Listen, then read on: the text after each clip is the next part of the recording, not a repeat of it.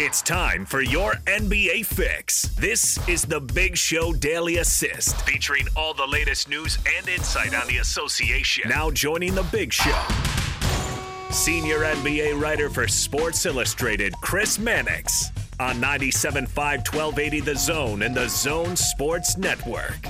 Daily Assist brought to you by Lee's Heating and Air. Check them out online, leesheatac.com, or call 801 747 Lees. Out to the T Mobile special guest line we go. T Mobile and Sprint coming together to build the best wireless company around. Visit T-Mobile.com for online services and local store availability. From Sports Illustrated, he's our friend Chris Mannix. Chris, how are you? What's going on, guys? Well, uh, Game Six, Chris, uh, wasn't uh, the most competitive game in the world, but uh, so happy that that series went six, and we certainly got a classic in Game Five.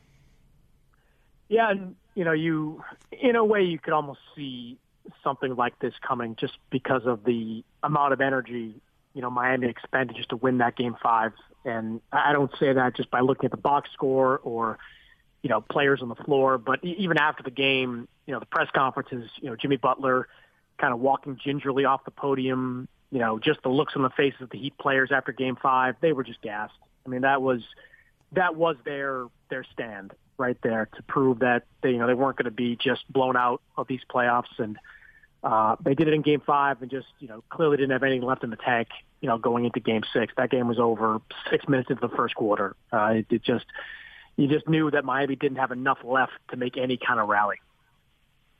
So now that the Lakers are champions, uh, Chris, how do you evaluate them relative to the pantheon of NBA champions out there?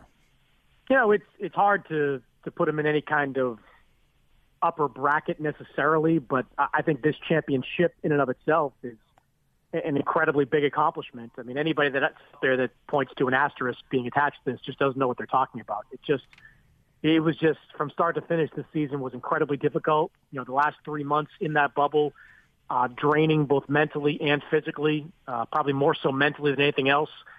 But you know what what they Lakers were able to accomplish this year was was impressive. And for LeBron James, I'd rank this championship right behind behind the championship he won in Cleveland. I mean, nothing will ever top that. That was the pinnacle of his career. But after that, it's this.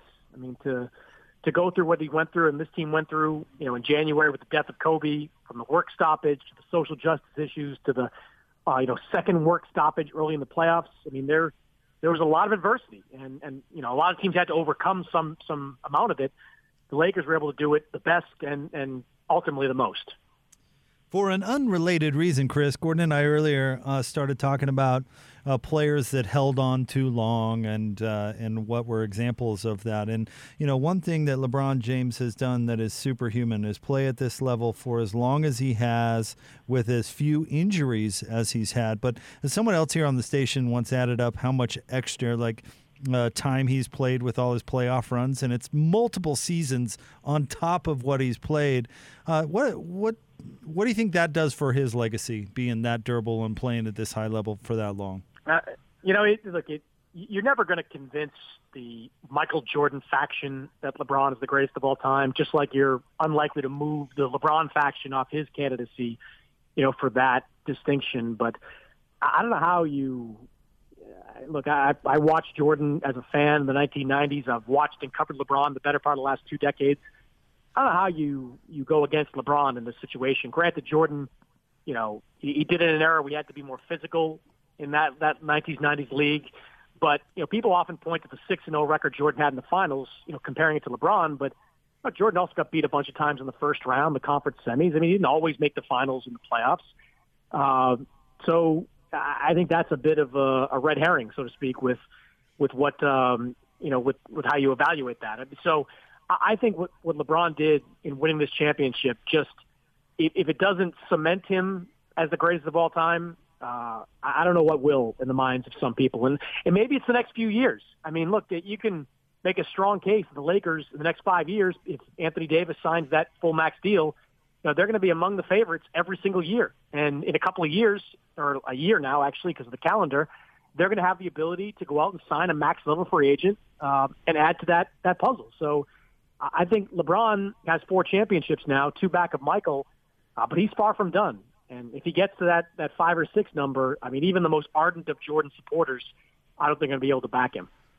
Chris, I want to ask you a question about LeBron because uh, Jake and I were talking about this earlier. Last week, I wrote a column about uh, his greatness and uh, and how people there seems to be a faction of people out there who really don't like LeBron for whatever reason. They all have their own reasons, whatever. But my, my I wasn't comparing LeBron to Jordan. All I was saying was, hey, appreciate what you're seeing with this guy. If you care about basketball, remember what you're watching because this is something extraordinary. And I, I don't pay much attention to the blowback I get, but I did take note of it. There's a lot of people out there who are angry at LeBron, and I don't get it. Yeah, I mean, it, it's it's incredibly irrational because LeBron, you know, despite being the most scrutinized athlete ever, you know, in any era, uh, has had you know nothing more than the equivalent of a parking ticket, you know, in terms of controversy. You know, going to to Miami and announcing it in the way he did in 2010. Uh, you know, a handful of other maybe missteps in something he might say, but you know, he has been uh, as, as good a, a role model or as good a, a face of the league as you could possibly ask for. Um, and his talent is is undeniable. I mean, I think there are just some people that don't want to acknowledge his his greatness to a degree. Um, I, I think there's there's something to the idea that LeBron, you know, there's some a little bit of theatricalness to him. I mean, whether it's you know, kind of a lot of the stuff that came out of the bubble when there was a work stoppage. Well, did LeBron call Barack Obama? Then there was the even the video from last night where he's, you know, plopping down on the floor in front of all the media and then calling his mom. Like there's just a lot of, you know, a lot of scene things sometimes seem staged, and that contributes to to some of the the the feelings towards LeBron. But I mean, these are are small things. I mean, LeBron has been a good soldier for the league for you know the better part of two decades, and it, you know you really have to dig deep to find things that are really wrong with how he's uh, acquitted himself. All right, Chris, I want to ask you about the offseason now. Um, can you take us through kind of a, step by step as you understand it uh, in what's going to happen to proceed to look see what next season is going to look like?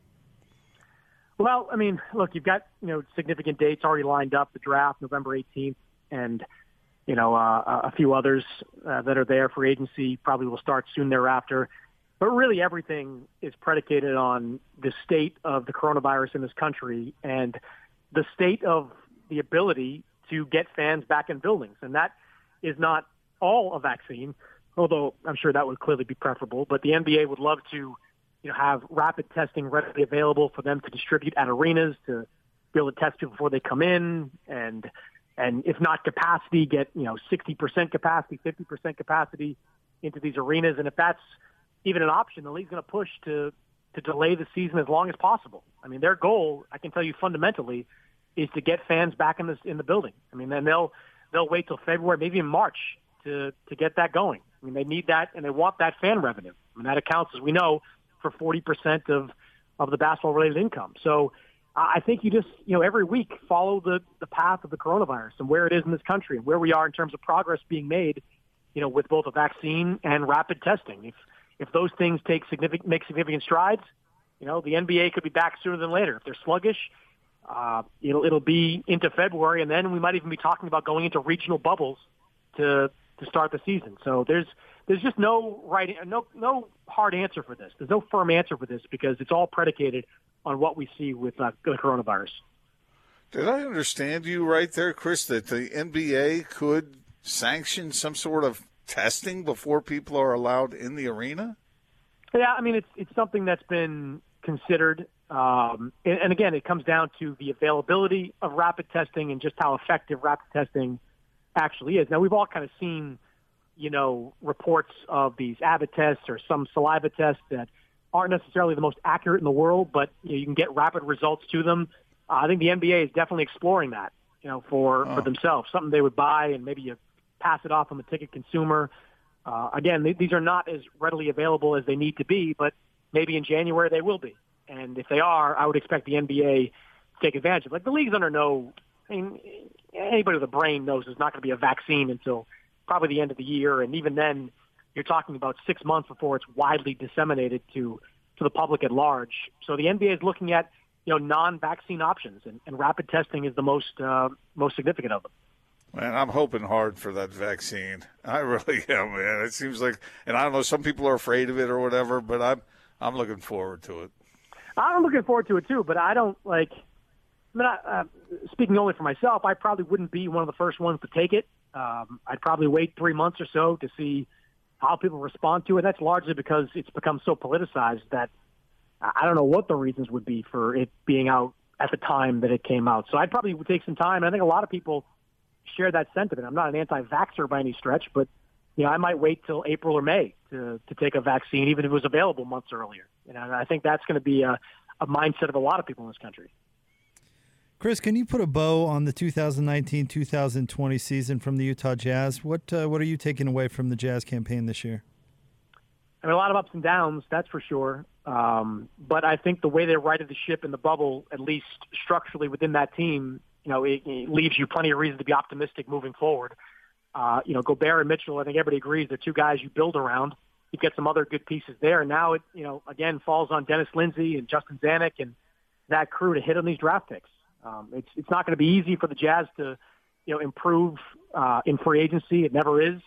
Uh, but if you can, you know, nail these draft picks and get yourself another wing scorer, you're in the mix next season. I mean, the Western Conference, we've talked about this, is going to be just brutal next year, you know, top to bottom.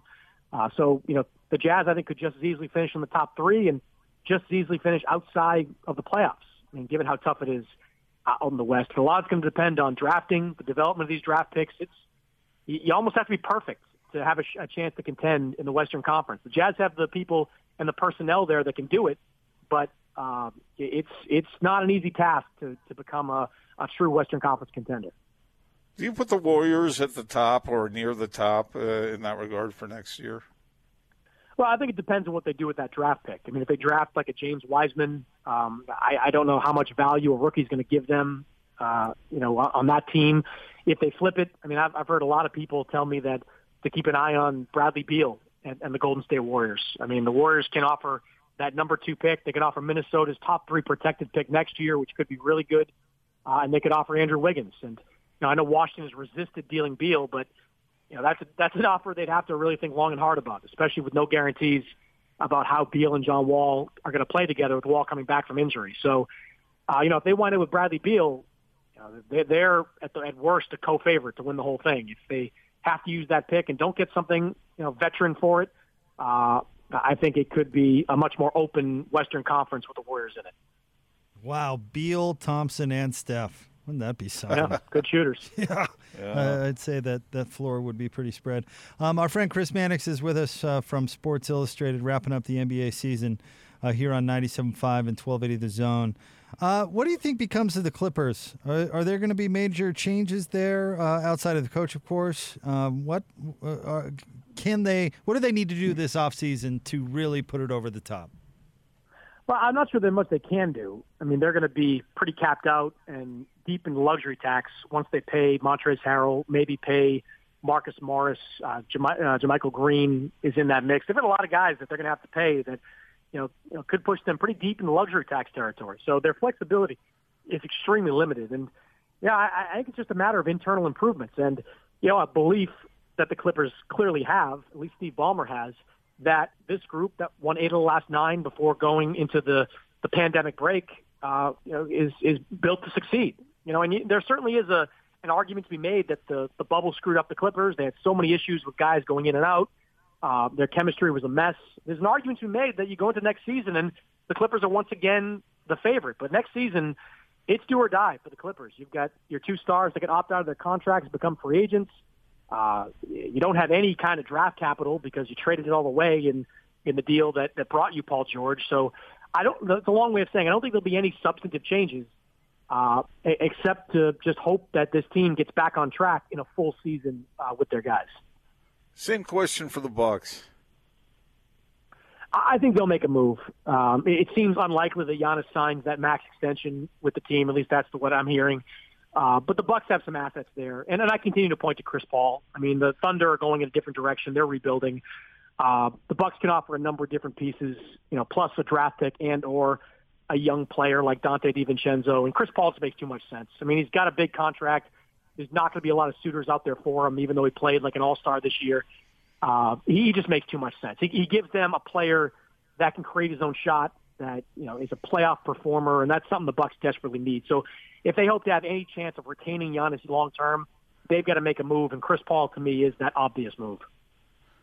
So the jacked up uh, revenue stream from this year's season, uh, Jake and I have spent a lot of time trying to figure that out. How the league is going to handle it. Do you think they spread sp- spread their difficulties out over the next number of seasons to uh, to to mitigate this uh, this huge uh, sort of downturn from this season? Yeah, it's hard to say. I mean, I think they'll have a bunch of different ideas. They'll run it by the union and you know what the union wants and what the NBA wants aren't always in sync. If you go back to 2016 when the NBA wanted some cap smoothing, they didn't want to have to see a giant jump in the cap based on the new TV deal. The union said no. The NBA had no choice, and you know we saw that huge spike in the cap. The union's going to carry a big bat in these negotiations. Um, and you know, in talking to Adam Silver, you know, over the over the course of the summer, uh, he knows this is going to be a challenging a challenging negotiation. I mean, it's one thing to do it to negotiate when you've got 75% of player salaries already paid. It's another thing to have 0% already paid. And uh, I think it's going to, you're going to rely heavily on the relationship Silver has with Chris Paul, the union president, the relationship he has with Michelle Roberts. I mean, there's, there's a lot that the, that the NBA's got to figure out here, and I, I don't think anybody has any grasp on how it's it's all going to play out and what kind of financial structure they'll have when the season ultimately resumes. Well, Chris, we just want to say a hearty thank you uh, for you coming on with us during this wild season. We've never seen anything like it before, and uh, you've been coming on with us weekly, and you're great at what you do. And I think our listeners really benefit from you uh, jumping on with us. So we can't thank you enough, and we hope you have a chance to enjoy what uh, is probably going to be a bizarre off season. no question. Anytime, guys. Thanks, Chris. That's our friend Chris Mannix, uh, your daily assist. We'll um, we'll kind of do a lap this week, Gordon, with our daily assist guests, and put a bow on some things, and then uh, I think we'll give him a little time off. But uh, Chris is amazing. Uh, he's amazing at what he does, like I just said right there, and, and our show is better off for his role on it. So we appreciate him. No doubt about that. Uh, Chris is uh, really, really good. No doubt. All right. We'll have more Big Show coming up next. It's the Big Show, 97.5 and 1280 The Zone.